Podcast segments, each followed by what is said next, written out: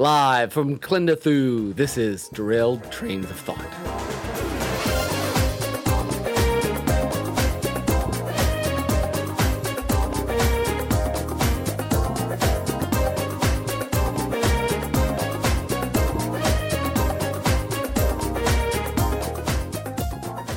I do not like the looks of this place today, Tim. Yeah, this looks very dangerous. Yeah, I and, okay, big bugs just freak me out anyways, okay? so, Yeah, um, I'm saying stay as far away from that band of soldiers over there as possible. yeah, they they scare me more than the bugs do. Yeah, let's just go hide out in one of these caves here, and hopefully we'll be okay. Yeah, and I, I think that's the only way to go about okay, this. so the podcast has to stop taking us to these dangerous places. I I agree. I mean, we want to go to like Queen Frostine's castle or something like that from Candyland. Candyland. uh, it's safe. It's food related. I'd be, Um, I'd be okay with that. yeah, there we go. You know, go to a hundred acre woods. Have we been there yet? It feels like we should have. Yeah, I I've been so many places. I just get turned around sometimes. The podcast has, I think, it has a terrible mind of its own, and I think Yeah. it wants to try to kill us or something. so, anyways, we're back here for episode uh forty-seven. 47. Well, um, and hopefully we'll survive it, guys. Yeah. So, any minor updates you have? Nothing that I'm ready to talk about Okay. on, on here yet, I don't think. New Worlds Rising is hopefully just around the corner. Most of the revisions are done, but otherwise, yeah, I think Yeah, it's very it's very close. it's very, very, very close. and it's good stuff. So it's worth the wait. Yep. And uh, we have actually a print version of our first three Brian novels out now. Oh yeah, that's right. I heard you, you got those to Gen Con just in the nick of time. just in the nick of time, and uh, you can order off Amazon too. Awesome. Yeah. So those are our minor updates for the week. But Mhm. uh, I guess we might as well. So you know we're we're we're by uh, we're putting our lives in our hands, staying here. So let's get started here. Yeah. So story school.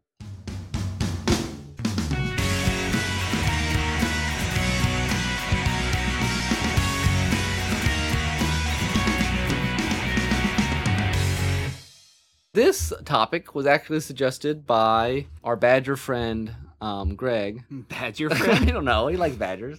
Uh, okay.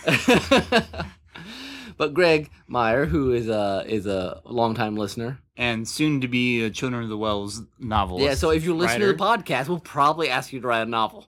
But um, Not necessarily. Don't listen to Nick there. but actually, he had suggested to I think to you, Tim, about Mm, talk yeah. about uh gratuitous content in stories. Yes, and I remember what uh, what inspired the suggestion. I believe is he had seen an article post somewhere. I forget if it was Wired or like IO9 or whatever that site is. You know, basically someone had written some sort of like something basically written as if it was by a character in the Redwall series, the book series, basically a cross with like Game of Thrones Style So- stuff. Style, yeah. So it was sort of Redwall as if it was written with blood and foul language and sexual Yeah. references and things like that. I And more than references, for what I understand. But Yeah, I mean, Game of Thrones. Well, Game of- yeah. right, exactly. And Greg, you know, this really kind of bugged Greg because he's a big fan of Redwall stuff, which is a very innocent, ch- childlike thing, and uh, which, and I totally understand that. To see that sort of thing dragged into the mud is not really something that I get any enjoyment out of. Some people seem to kind of get a thrill out of that kind of making something kiddish Yeah. like that very edgy and dark and Yeah. and ugly. I, I'm not sure why that's appealing, but it, some people find that funny. yeah, I guess. I guess so. Uh-huh. So I guess I guess then what we're going to tackle largely is what is the place or is there a place for this sort for this sort of stylistic over the top use of Mhm.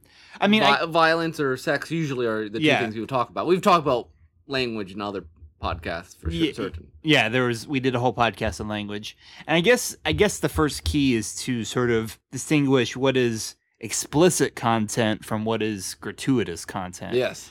because there are the language episode we did sort of recognize that there might be situations where foul language might be even as a christian uh, writer creator you might have an excuse or reason to use it but what about other things that are considered like explicit like Yeah. uh, violence gore uh, sexual content i guess we sh- could look at these as a piece by piece sort, Yeah. of, sort of thing Are there cases where you feel like an extreme or an explicit sort of violence is, you know, is justifiable? Yeah, I guess uh, explicit, especially. I guess it works for violence and and sexual content. I think there's this desire from the people putting explicit stuff into that.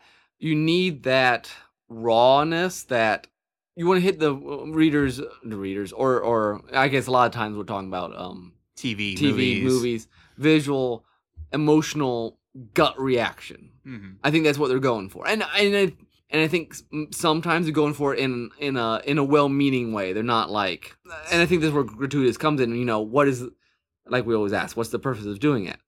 For instance, uh, Prometheus. Did you see Prometheus? No, Okay, I, you have talked about it Yeah. in here once before. but anyways, like the first, I was telling, I think one of my friends the other day about the first third of the movie was like good old school sci-fi, and I thought, oh, this is neat. And I knew it was gonna be aliens, gonna be suspenseful and everything, and kind of, you know, some gross out factors. I mean, that's kind of an alien thing. Hmm. But there was some of it that was just, you know, I got like turned away. I can't watch, you know, because I'm I, I, I'm not real good with the kind of gore, you know, especially horror gore sort of stuff. Mm, yeah. I remember watching in high school, um, Braveheart for the first time. Sure. You know, and that's a little Yeah. for my especially at the time was just ah, too much um district 9 kind of the same thing just i personally don't need to feel need all that but i guess i'm dancing around the question what's explicit what's gratuitous I think the common answer to like explicit content that might be justifiable is cases like Schindler's List or Saving Private Ryan, where you are depicting real Yeah. life events and you and, and if you want to give the audience a feel for what it was like, or you Yeah. know, especially Schindler's List, Yeah. you know, these things actually happened.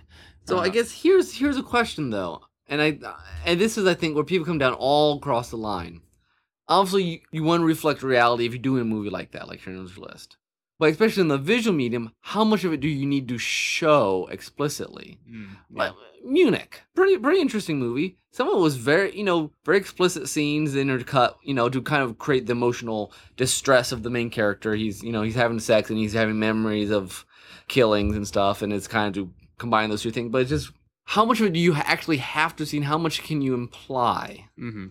And I guess people always say with horror and other things, implication works stronger emotionally. Then Mhm. why do we not? Why does that not seem to always be the case in how people argue about these things? Mm. I remember when I was at uh, Regent Film School, one of the one uh, film festival that they hosted there one time. I remember I went to see this movie that was about um, that was about abortion, and mainly it was about teenage girl who'd gone through it. She uh, you know, it, it goes you know and kind of their depiction of the of the being in the whole abortion clinic is very kind of uneasy, unsettling kind of atmosphere. But you know, she gets through it, and then she goes to her. They basically they have her go to her hotel to kind of you know recover from it. But and this is based on a tr- true life story Okay. where the woman the the abortion doesn't. I'm not quite sure how to say this, but basically the what's inside her the baby starts coming out Okay. and Yeah. basically she winds up having the baby eh, like coming out through her into the toilet Okay. and it is very graphic i mean it is you know stomach churning Yeah. um but abortion is such a scary ugly thing that i felt like you need to see that you can talk about abortion as much as you Mhm. want and like just kind of uh, gloss over it you know not really let it seep into your you know into your you know you you just kind of look at it like on a very intellectual level Yeah. but unless you actually see the body parts floating like that that's a whole different thing now the interesting thing about this is like before the movie even started i noticed um, on because this is a low you know low budget Yeah. movie sort of thing and they had it on a dvd and i noticed that they had the, the dvd menu screen came up and there were two cuts of the movie one was the original then there was i don't remember what they called it like the uncut or unrated or you know more graphic version Yeah. or something like that and so and i asked the filmmaker afterwards it's like what was in the other version that you, it was like how do you get more graphic than that? And what he said was that originally or in another version of the film or the first cut whatever they had gone into a little bit more grisly detail about the actual abortion process. Again based off real facts, based off an actual woman that shared their story with them. But they felt later the need like it was too much shock value too soon that it took away a little bit from the goriness if you will of the later Yeah. part that they didn't it wasn't worth having it at the beginning of the Okay. film Yeah. so there's I, I think that was a case of a movie that had the explicit content but then it also held itself back and when to show it when to show it. yeah so that's my example of Yeah. of of one that kind of did it both ways Yeah, and I I don't have a good answer in this explicit or when it move.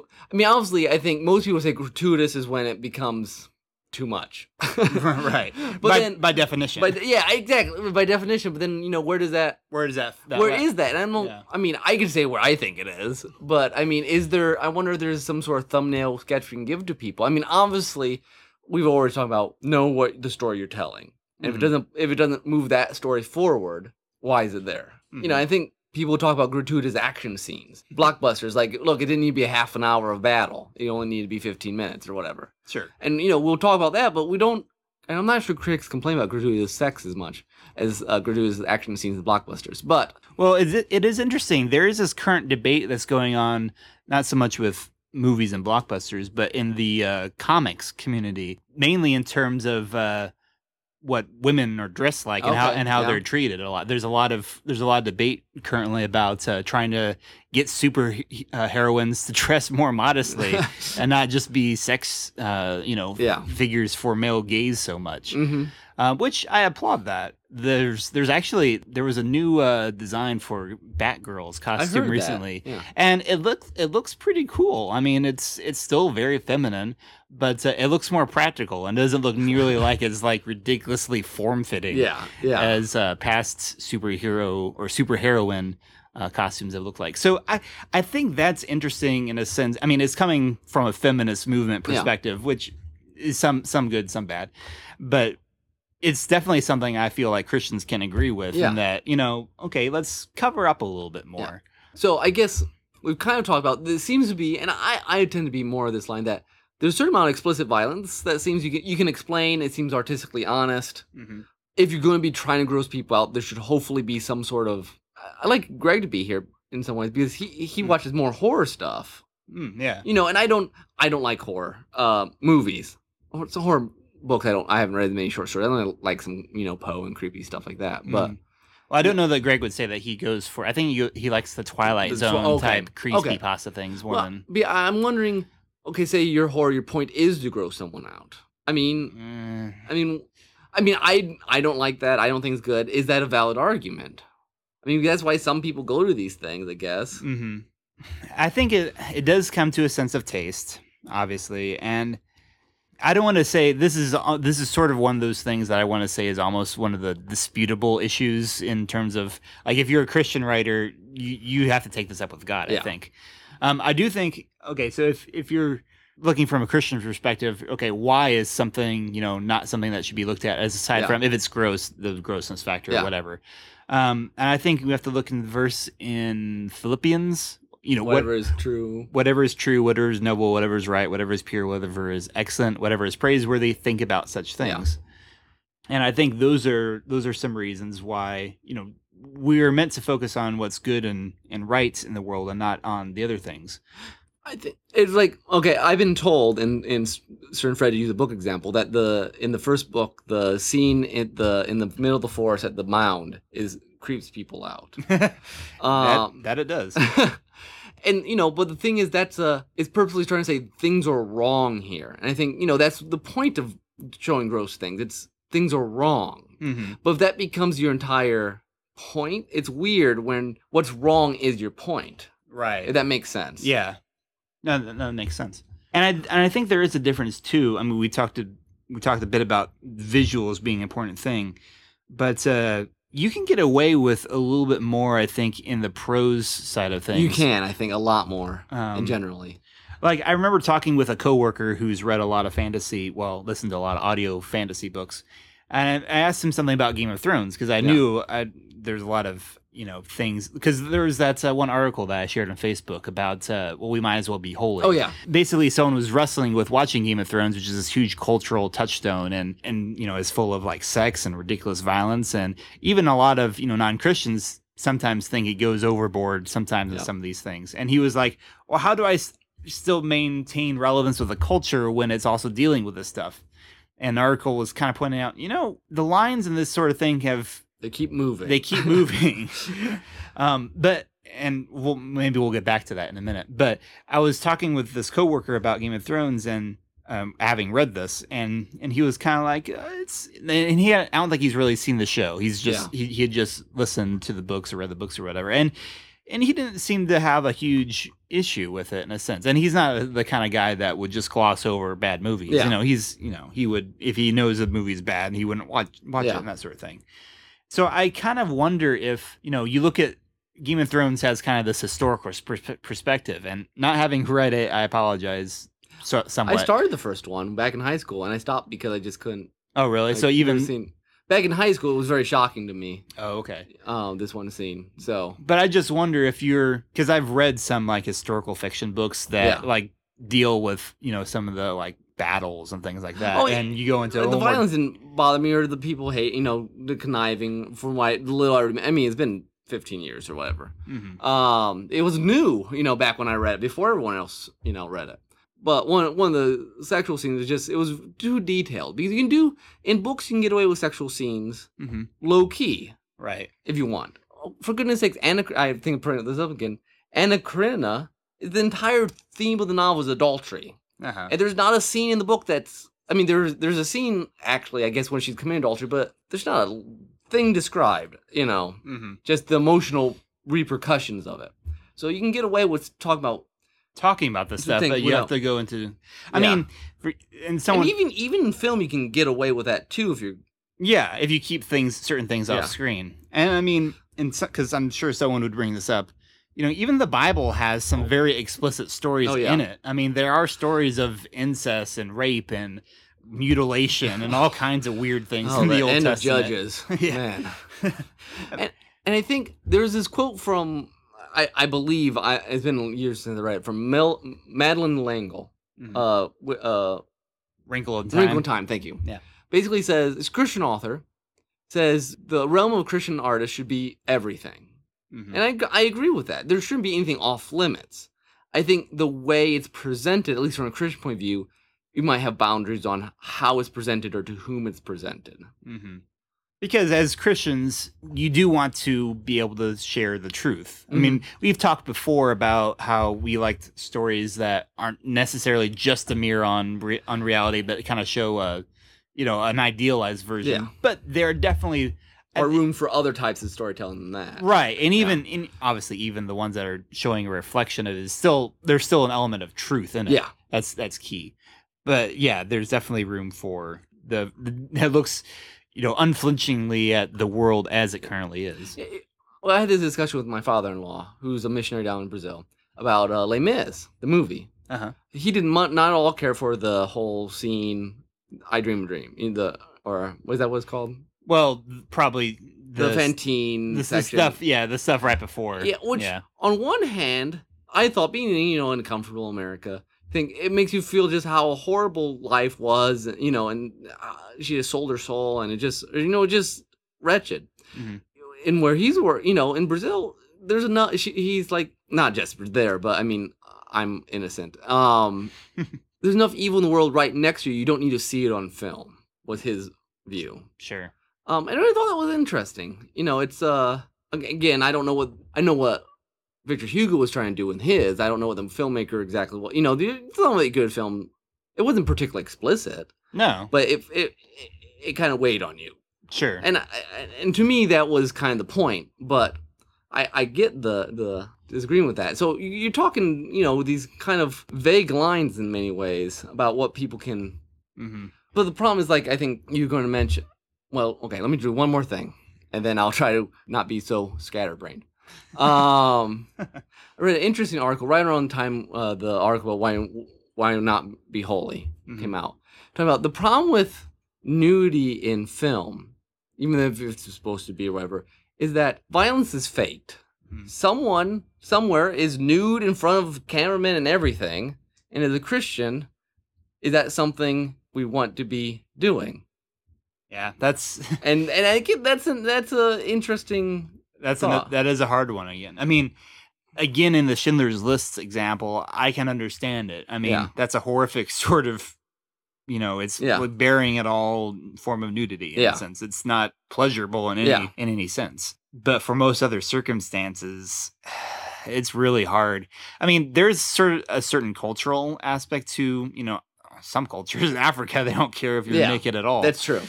Um, but in modern Western culture, I, it's I find it very difficult to justify it Yeah. as, for uh, a Christian film. Yeah, movie. yeah, I can justify violence a lot better, easier yeah. and than than uh, especially full nudity Mhm. in a movie. Now, here's the thing: we're talking about uh, lines moving.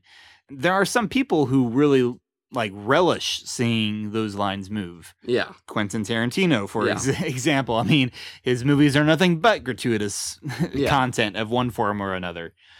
And I don't know, that's just something that I I guess in a sense I kind of rebel against. yeah. Well, I because think, you hear most people in who who study or work in pop culture like kind of revel in this like moving boundaries and and being edgy and all that. Well, and see, stuff. and to me, I have a feeling it could be completely wrong that a lot of this justification for gratuitous violence or sex, or even explicit, you know, not necessarily, you know, they have reasons. I sometimes feel that some is just rationalizing. Let's see how much we can get away with, Mhm. And not that that's like a conscious thought, but it's like to be an artist, I need to not be safe, Mm. and I think that's a dangerous thing because then the the need to be new, the need to be real, the need, need to be raw overtakes. I don't know. It, it becomes something separate from you know. It's you have to. I guess you have to think not just what you think needs to be accomplished, but what is this doing to the people watching it? hmm And I, I I don't feel just to kind of put a caveat on all Yeah. this.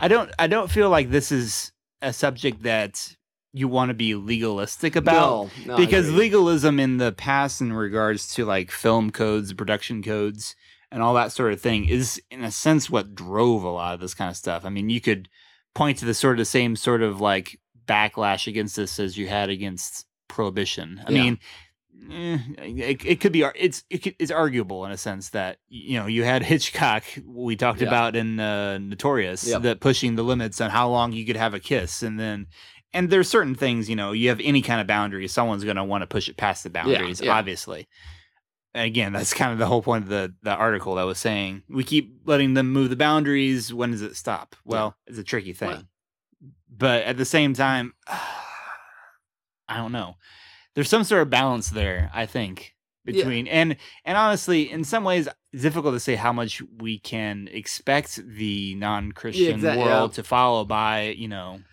the they're going to do what? Yeah, exactly. I think as a Christian creator, what you need to ask, you need to be very honest with yourself. Why is this in here? Because I think there's many things we can rationalize for putting in that we might not lose anything by taking it out, and we might actually gain something. You know, at least integrity wise, our relationship, how we're dealing with God, honest. You know, because when you're writing, there's a very real desire to fulfill your own wishes, even if it's under the guise of being, you know, artsy or literary or whatever.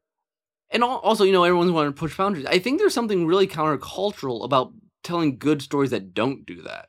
Mm. I mean, take some skill. To, I mean, it's interesting. People who, when you're forced on network television, you have to say the same story with less random junk. yeah You know, Mhm. I was, I was, I think I joked back in the um when we talked about cussing.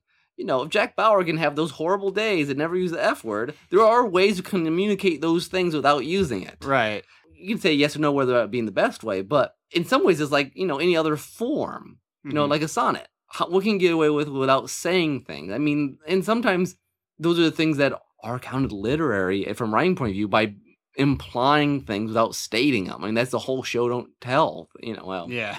Well, and sort of like what we talked about in the children's kids lit thing. I mean, you know, there's there's all kinds of adults who enjoy kids movies nowadays be, when they're done by someone like Pixar Yep. or, whoever that it's still good storytelling. You don't have to have not all stories have to have explicit content to be Yeah. a good story. And generally, if you're in it just for the money, explicit content never gets you in the top 10 grossing films. And that's That's true. Actually, and that which reminds me, um, I think probably the goriest movie I ever saw. I don't remember why I watched this whole thing. My my roommates in L.A. when I was staying over there watched this Japanese movie called Battle Royale. oh, I, I know the book. yeah. I never read it, but I always, the book, the concept always sounded interesting, but I didn't know if I would like how it was done. Yeah. I mean, Battle Royale is basically a story about. It's like uh, Hunger Games, before, but worse. yeah, yeah, pretty much. I mean, it's about I guess this society that in order to keep the teenagers in line, they randomly and this the story is this isn't the first time they've done this, but they randomly take this class of students to an island or somewhere, fasten them all with uh, this sort of collar that they've tried to escape. It'll instantly kill them in a bloody way. Um, and basically, it's a yeah, it's a fight to the death, all a la Hunger Games style. They're each given their own weapon and then kind of sent out to fend for themselves. And it's all like a reality TV show. Like it's probably the goriest thing I've ever seen. I don't honestly don't remember much of it because I've kind of blocked it out Yeah. since then. Yeah. But at the time, I was it was it's quite nauseating, and it occurred to me that I mean I think I think it was going for this you know again extreme sort of what do you do in these situations Yeah. kind of thing. How do you actually you know what are student relationships really like and this Yeah. battle between the adults and the youth and all this kind of stuff. I mean, it actually had some interesting themes in it. But um, its audience is quite smaller because of the graphic content. Whereas you have Hunger Games, which, and honestly, the book probably goes into a little bit more explicit detail than the movie goes into, Yeah. but they're smart. They wanted a PG 13 rating that makes it more marketable. I wonder if another definition of gratuitous is where the extras overwhelm the theme. Yeah. If that makes any sense. That yeah, that's probably true. Because like I know a lot of people pointed out, like in uh, Star Trek Into Darkness, there's that one scene where the girl just randomly takes off for is changing clothes Yeah. while Kirk's there, and it really has absolutely no, No. relevance to the story. No, exactly. Um, so I that was certainly a gratuitous uh, instance. You know, Song of Violent Films. Um, Passion of the Christ is ridiculously violent. yes, Um, and one you could argue either. one the most popular in the modern church. Yeah, that's an interesting It, it is interesting. Yeah, So, so make so of that again- what you will. yeah. So obviously, no one likes gratuitous stuff. But the problem is, what's Yeah, where's how- your line? and I th- and I think if nothing else, I'm not sure we came down anywhere because this is something that is if you would if we'd have a here where it is, I think it would be unfair. I would I would almost say again I think less is generally my gut reaction. Yeah, and my gut reaction would be follow the example of the Bible. Like we said, it goes. It talks about some very adults, explicit sort of activities, but it doesn't go into any great detail in it. I think there I think there's a, a line between being honest and true and being overexposed. Yeah, If that makes I'm not sure the right words, but yeah. There's yeah, there's some like slimy, good descriptive scum of the earth, explicit words you can throw. We keep Yeah. using explicit because it's easy. But, yeah. but So, so if it uh, like nothing else, you know, hopefully this conversation made you think about why I'm watching this, or especially as a creator, you know, saying you don't have to follow what everyone else is doing, hmm and maybe you don't have to be as safe as you're being if that's you know on the other end. I mean, there is some room for extreme, you know. There's no reason you can't talk about dark issues. It's just how do you go about talking about them? Yeah. Will's orphan. I mean, she basically commits su- tries to commit suicide for like the entire ha- second half of the book. So, hopefully that's uh that will lead somewhere though. yeah, exactly. Um, I guess that's it for that because otherwise we just start rambling. And so I guess I'll do uh soundtrack.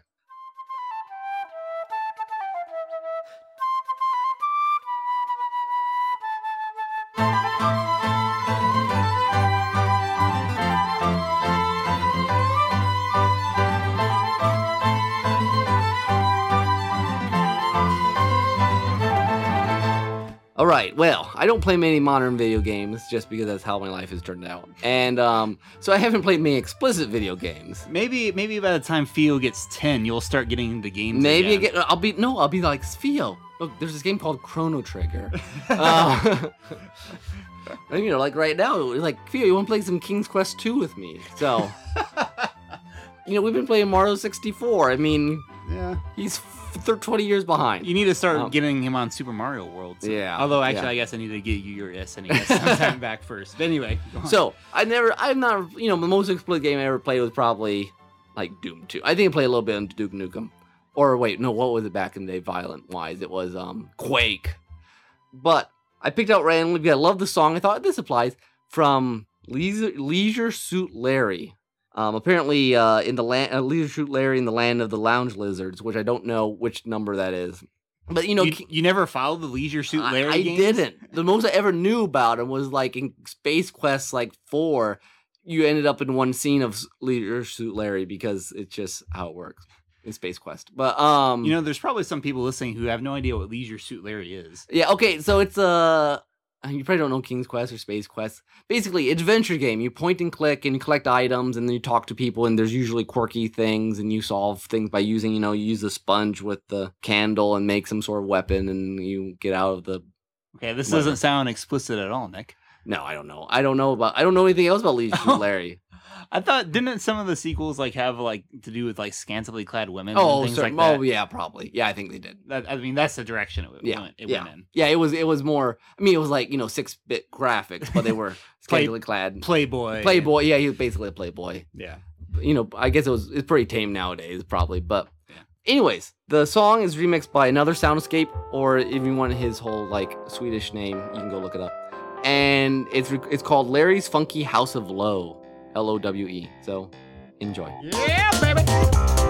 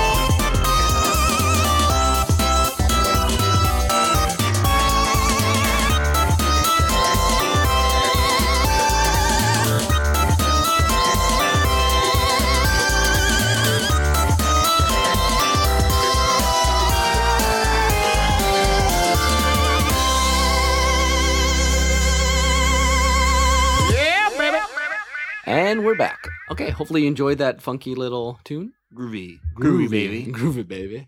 Um, and now we'll go to our take. On Tails.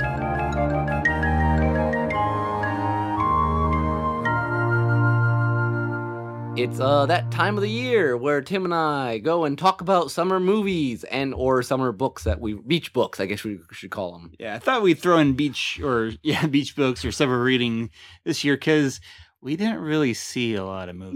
No, oddly enough, we really did uh, not. I, I went back and listened to our last episode. I think we I talked about like five or so, and you talked about one or two that I hadn't seen. I think I only saw like two movies this summer. That's what I think I saw, and only one. So we have three movies total, guys. yeah, so that's why. We, So we've been really. it wasn't. It just wasn't a nothing very really grabbed me. There was partly because the franchises that were out are not ones I care all that much about, like the Planet of the Apes. Uh, Oh yeah, I forgot that was out, yeah. and we didn't see the Godzilla movie. No, no, I didn't see the Godzilla. Yeah, yeah, Godzilla's not my thing. Transformers aren't my thing. Oh yeah, that was out too. So I mean, there, See, that's how much pay attention. To, half the time, I don't even know what movie's out unless it's in the two theater thing over here at Kenville. But first, start off with superheroes because that's what Yes. we usually do. And I'll mention, since you didn't see it, X Men Days of Future Past, which I'm really surprised that you didn't wind up going see this, but I guess you were just. Just, at, at that time, it was just complicated. Yeah. yeah. Um, I, I enjoyed this movie quite a bit, actually. It was on multiple levels. It was just a great. It felt like a really big, important picture, and it was and it was really fun to see some of the X Men characters. I mean, we're used to seeing Hugh Jackman as Wolverine Yeah. like every other summer now. Yeah.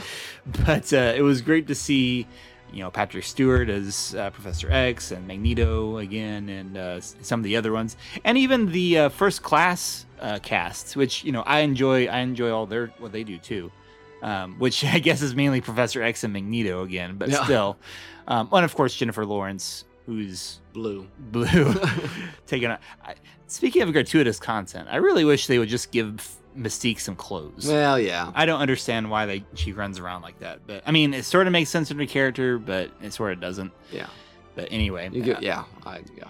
but anyway, I it was a very fun. Um, it was fun, but it also felt epic and important. And uh, since I enjoy time travel plots maybe more than Aaron Brosman does, apparently, I don't know what he thought about this movie, but I I enjoyed that aspect of it. Although interestingly, this is sort of a spoiler, but It's uh, been out for a while. it's been out for a while, I think. They say that um, because of this movie, it could be that uh, anything but the first class is not necessarily canon in X Men chronology. Oh, now. interesting. Yeah, which I mean, it was very obvious at the end of the movie that they were trying to rewrite X Men Three, and um, they, which they pretty much did away with in a sense. And, I don't think anyone X Men Three was a movie I remember sort of enjoying when I was in theater, but then afterwards thinking about things and like, you know, there are a lot of problems here. um, but at the same time, I don't know where exactly they're gonna go with the X Men franchise after this because like. Patrick Stewart and Ian McKellen probably don't have that many more Yeah. X Men movies left in them. I mean, not that I think they're about to die, but I mean, I think they're you know they're getting up there. They probably, I mean, it is to their characters' benefit that they can't actually they don't actually move around much. Yeah. but I don't, I doubt that they have very many more. As far as the X Men franchise go, I think my favorites were probably X- the first X Men. Mhm. I like First Class a lot. yeah, X Men Two is actually pretty good too. Uh, See, I don't, I don't much care for X Men Two. Okay. But see, you're you're not the only one who likes it, so it must just be me. um, Well, I'm I seem to be the only one who didn't mind the first Wolverine movie. see, I like the second one better than the first Well, one. I'd say the second one was better too. It's Yeah. just people talk about X Men Wolver- Origins Wolverine like it was the worst thing ever, like worst superhero movie ever. And I'm sort of like, "Eh, okay. But anyway, okay, um, so that was that. Then of course there was Guardians of the Galaxy, Galaxy. which was quite fun. but it was it was quite a fun movie, and Tim and I both met, when we talked about it. Most of you have seen it, love Yeah, the ra- you know it's just funny, it's fun. Yeah. I remember re- uh, hearing on actually the world and everything, in it. I started listening too. hmm Um, but that the director wanted to make a movie that made you feel like Back to the Future, Raiders Lost Ark. So, and it, you know, I think he to a certain extent captured that sort of like this is just a fun adventure yeah. sort of thing. I heard someone else compared to Ghostbusters. in a Okay, sense, yeah. like you know, fun group of characters in a situation moving over their heads, kind of thing. Not that was the surprising thing about it because I, I went into it a little afraid that it was going to come off feeling a little too much like Firefly, just which there's a lot of neat things I like about Firefly, but also had this, this kind of sense of the characters aren't really that good people. They just kind of are in the situations, um, and their morality is very loose in a sense. And there was a little bit of that Guardians of the Galaxy, but I was really surprised by how much they brought up uh, not only the humanness of the, these characters, but the uh, desire to become a hero in a sense. Yeah, little nitpicky thing. It seemed like it was kind of chopped together weird occasionally. there were there were a few things we we were like, what? How, it seems like there was a scene missing here. Like they crashed into the the And, villains, and, and I think you only notice it because the rest of the movie was just so much fun. It's just like then all of a sudden, you're like, wait, what? we, we missed something. Li- Like, like- you blinked or Like uh, the one I I just rem- I think there were a couple of these, but the one I remember the most is they, you know, they crash into the villain, the main villain's spaceship, and there there's this one scene where they're all together. Then they go out to outside, and suddenly the next scene is the green girl meeting up with the blue girl. Yeah, yeah. I don't remember their names. Um, Gamora and Nebula. yeah, or I guess you could say green Uhura and blue Amy Pond. Yeah, that's true. which is weird. But yeah, but uh, but it, just seemed like you didn't. I don't. I don't remember seeing the the like the main heroes split up Yeah. and then going into the other. So that was weird. It'll be interesting to see how much uh, gravity it keeps. Yeah, I mean, because it's, it's it's such a fun movie, but it's very light in some ways. Mhm. It'll be it'll be interesting in as time goes by whether it'll what the impact, the long term impact it'll have. Yeah. it will. yeah though that like I love watching the movie after after you leave. Not that it's it's not forgettable, but it's it just sits very easy, I, I will say like after like immediate. which I don't think is a bad thing. Yeah, and I, I will say like immediate impressions after leaving the theater for both. I I liked X Men a little bit more just because it had a, I felt like it had a bit more significance to Yeah. it. It was a, a grander story in Now I'm ways. excited that that, you know they didn't actually spend that much time getting the group together in this movie, but next movie, which they're already working on, hmm you could just have all those characters there already ready to go. Yeah, It'd be like a mini Avenger. Yeah.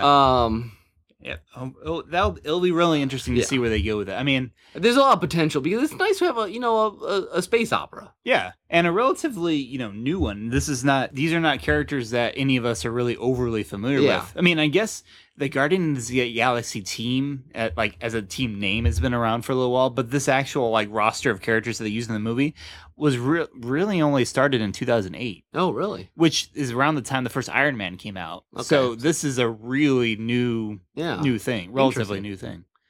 All right, so then that, those are the superhero Yep. movies of the summer. Um, what was the other movie that you saw? Uh, my wife and I went to go see Maleficent. Okay, and before see Maleficent, Natasha was very excited about it. I was a little, I wasn't sure what to think of it because I I was worried it was going to be one of these movies where you know Cinderella, no, not so, Snow, Sleeping Beauty, but the bad guy is the good guy. You know, you're like, "Oh, is this just going to be one of those like, oh, everything you know, good is bad, bad is good, sort of you know twist on, and it really wasn't that.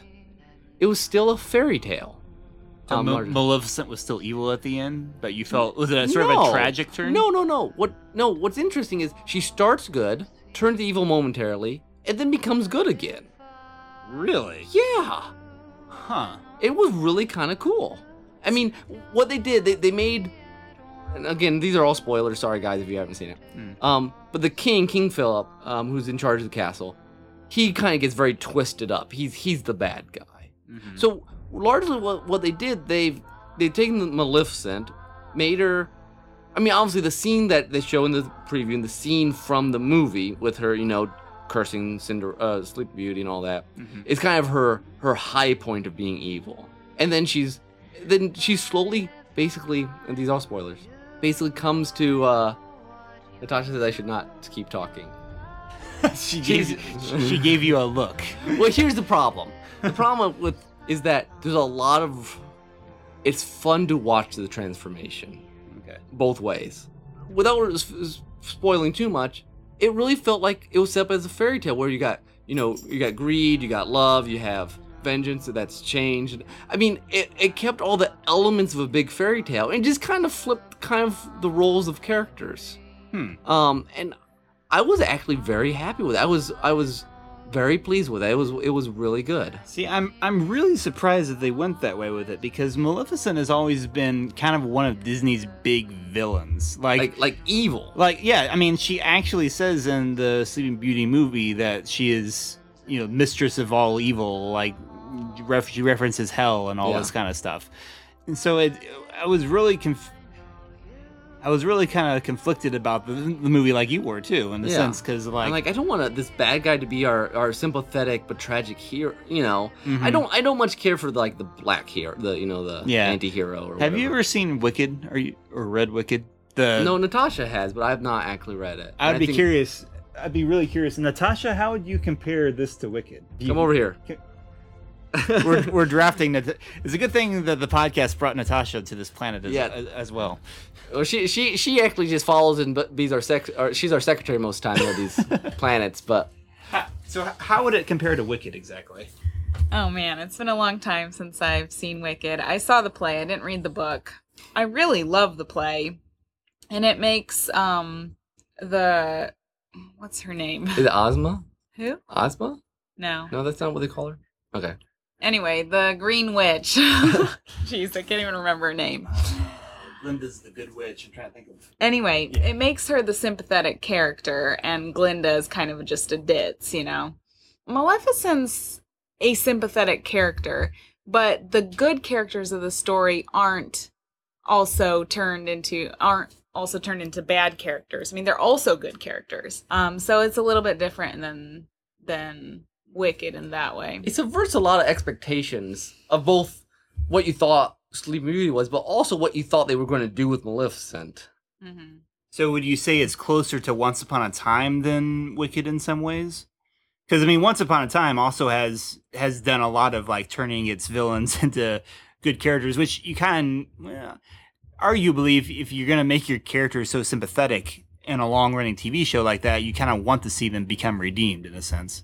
Yeah, it's similar to Once Upon a Time. Yeah, it, But at the same time, it doesn't disparage its good characters either. The the heroes they still try to keep them as you know noble as opposed to the vibe I always got from Wicked was that it made like everyone else seem kind of bad and kind of made the it kind of gave this thing that the the the Wicked Witch was just you know kind of put down upon and all this kind of stuff. right. Yeah, yeah. That's Okay, right, Yeah. just curious.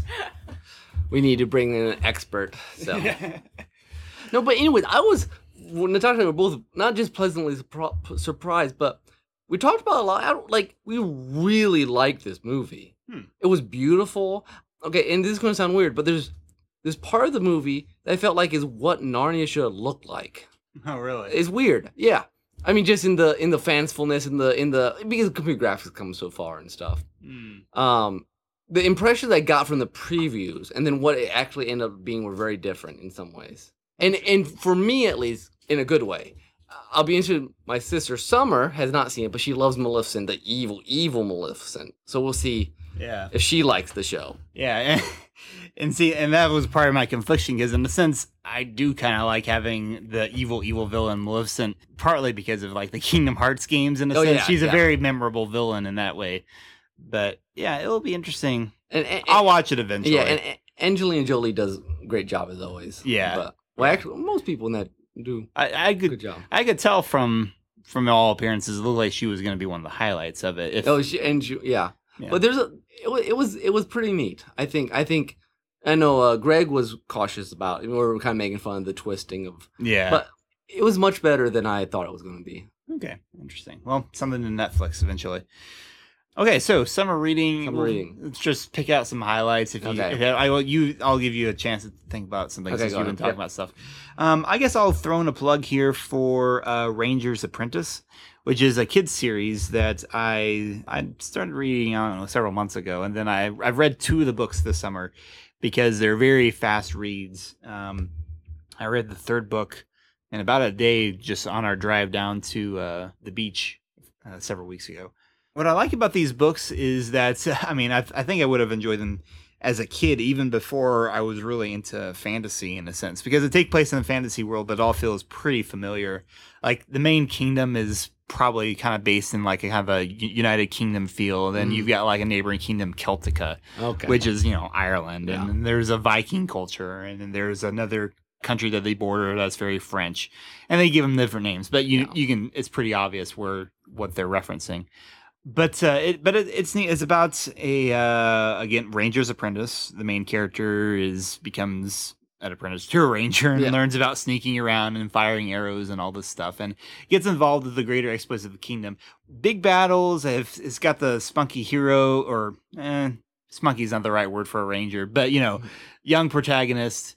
Another thing I like about it is that you get a feel for the world and like what it would take to be all this thing without going to the excruciating detail that say Eragon went into. Eragon is like really bloated with all kinds of details that you really don't need, and you just want to get to the actual story. And this Ranger's Apprentice, you feel like you're understanding a lot about the skills what it would take to be a ranger while not be feeling bogged down by it. So, very fun and very fun series, and uh, I hope to read some more of them. Uh, like I said, kids series, but I think it's it's kind of like on the border. It's like low end YA. You could Yeah. almost say like some smart ten year olds could read it. Certainly twelve year olds would love Yeah. it, love it. And I guess that's sort of what the age I am secretly. I don't know. I just read them because they're fun and they're light and they're Yeah. enjoyable. I actually, I was as I was thinking about this section. I don't have many things I've finished this summer. Well, uh, I, have been working my way through Way of Kings by Brandon Sanderson, and, and in July was largely a wash, anyways. But it's like a thousand. I mean, it's a massive book. Impressions I'll just give right now is that if you love world building, this world is fascinating, and I think if I have a complaint at this level is that the characters are not quite as intriguing as all the details. And I think to me that's that's a kind of downside. And they're not bad by any means. I mean they're they're they're good characters. It's just they're not to me quite strong enough to to make me rip through this thousand page book. mm, If that makes sense. I mean, Yeah. it's not really a compl- It's not really a, a down. Um, it is a complaint for mine, but it's not a bad thing. It's not like they're badly written characters. It just is such a massive thing that it takes like 200 pages to figure out this world because just you feel like some of it's just so we can explore this world and stuff. mhm. So I, I I'm holding off judgment. I, I mean, I enjoy it. I'll see if I read the next one quickly or a long time from now. Um, Here's a question Yeah. for you. Um, since from what you said about Brandon Sanderson's original books before, Yeah. do you think perhaps one reason why? Because each time you've talked about it, you have this caveat. I It's know. like, I, I know. like this. I didn't like I this. know it's weird. I was trying to figure that out. do you think it's because he's not as much of a character writer as you are? I I was trying to. I was actually having this discussion with my mom yesterday. I'm like, I'm reading this book. I'm like, I can't figure out why I always have this caveat, and it might be that. It might be. I think he's he is more of a world builder, and he'll admit he loves making worlds and the rules and the you know. And as a writer myself, that stuff's less important. Not that I don't. No, I find Dune interesting. I find this world interesting, Rashon or whatever it's called. Um, it's actually very interesting, but it almost always feels too. Yeah, the, yeah. I think that it might be just I like characters more, and I, and I was trying to analyze. Okay, this is the beginning of a big series. This guy finished Wheel of Time. I loved Wheel of Time. Why did I, you know, couldn't wait for the next book of that? And this one, I don't know. Hmm. But I heard Sanderson say one time about Robert Jordan that he was really good at getting inside the characters' heads, and I've thought about that since. And there's just a way Robert Jordan writes that makes you very. It identifies the characters very closely and I think there's there's a more of a distance in how Sanderson does characters. Mm. Not not a lot. I mean, it's not a big deal, and it could just be I like the world better. I got the right time. You know, there's all kinds of indefinable things that might have mattered, and yeah, I might finish this book and think this is great. You know, halfway through the book, I'm like, this is getting pretty good. I would like to read the next one. Right now, I'm like, I think sometimes that I don't have the time to invest in a world that needs you need to sit down and read. You know, seventy pages at a time Mhm. Um, and I get little snippets, so I don't I don't sink in as deep as the world demands. It could be. Hmm. Um, on a completely other level, I did hunt down. Well, a friend of mine had the novelization. Well, Sword Art Online, the first light novel from Japan, has been translated to come over to America. It's what the anime was based on. Mhm. Um, and I was mentioned Tim before the podcast. What's interesting about it is that it feels like the novelization of the anime. It is ridiculously in the parts it has. It's very, very similar. I mean, remarkably similar. And the biggest difference is largely that there are things missing because The anime actually adds more. the anime. And I, um, from what I've heard, fills in some of the gaps. I've heard that some of these gaps are filled in by other short stories he wrote, and then they move them to their proper places and help build connections and stuff. Um, I mean, you get a little bit into his thoughts. Some things make a little more sense. You get a little bit more about the Heath about Heathcliff before the final battle. I mean, you get details about how the world works Mm. that you don't. I mean, you get technical things, but there's you don't actually seem to get that much more depth. Hmm. If that makes sense. I mean, you get Yeah. you get fills in like you know this is how this works. This is how this works. Like apparently.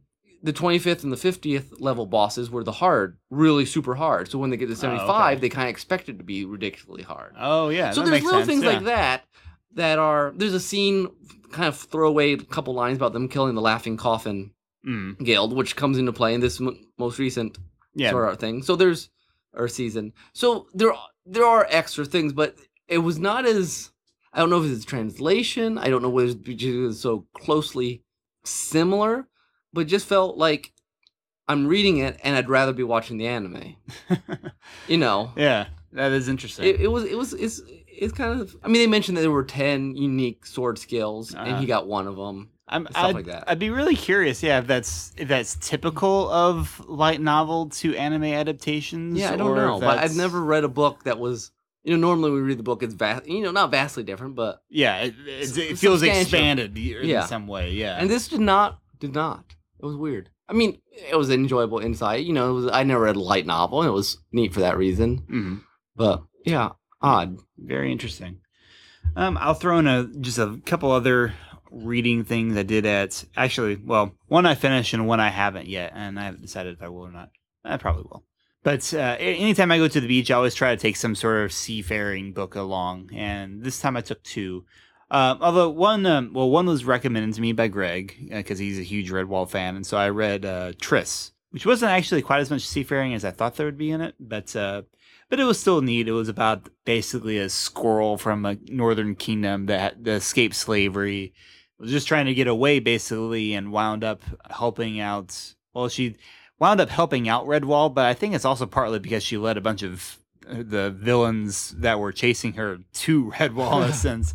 So she was partially helpful. um, but uh, to be fair, then I guess there was also this other thing that was lurking nearby, which I won't go into. Whoop, spoilers. Um, but you know, it was it was a Redwall book. It was enjoyable. It you know had the colorful characters. I felt it could have been a little shorter because it felt like they were eating like every five pages. I, I kid you not.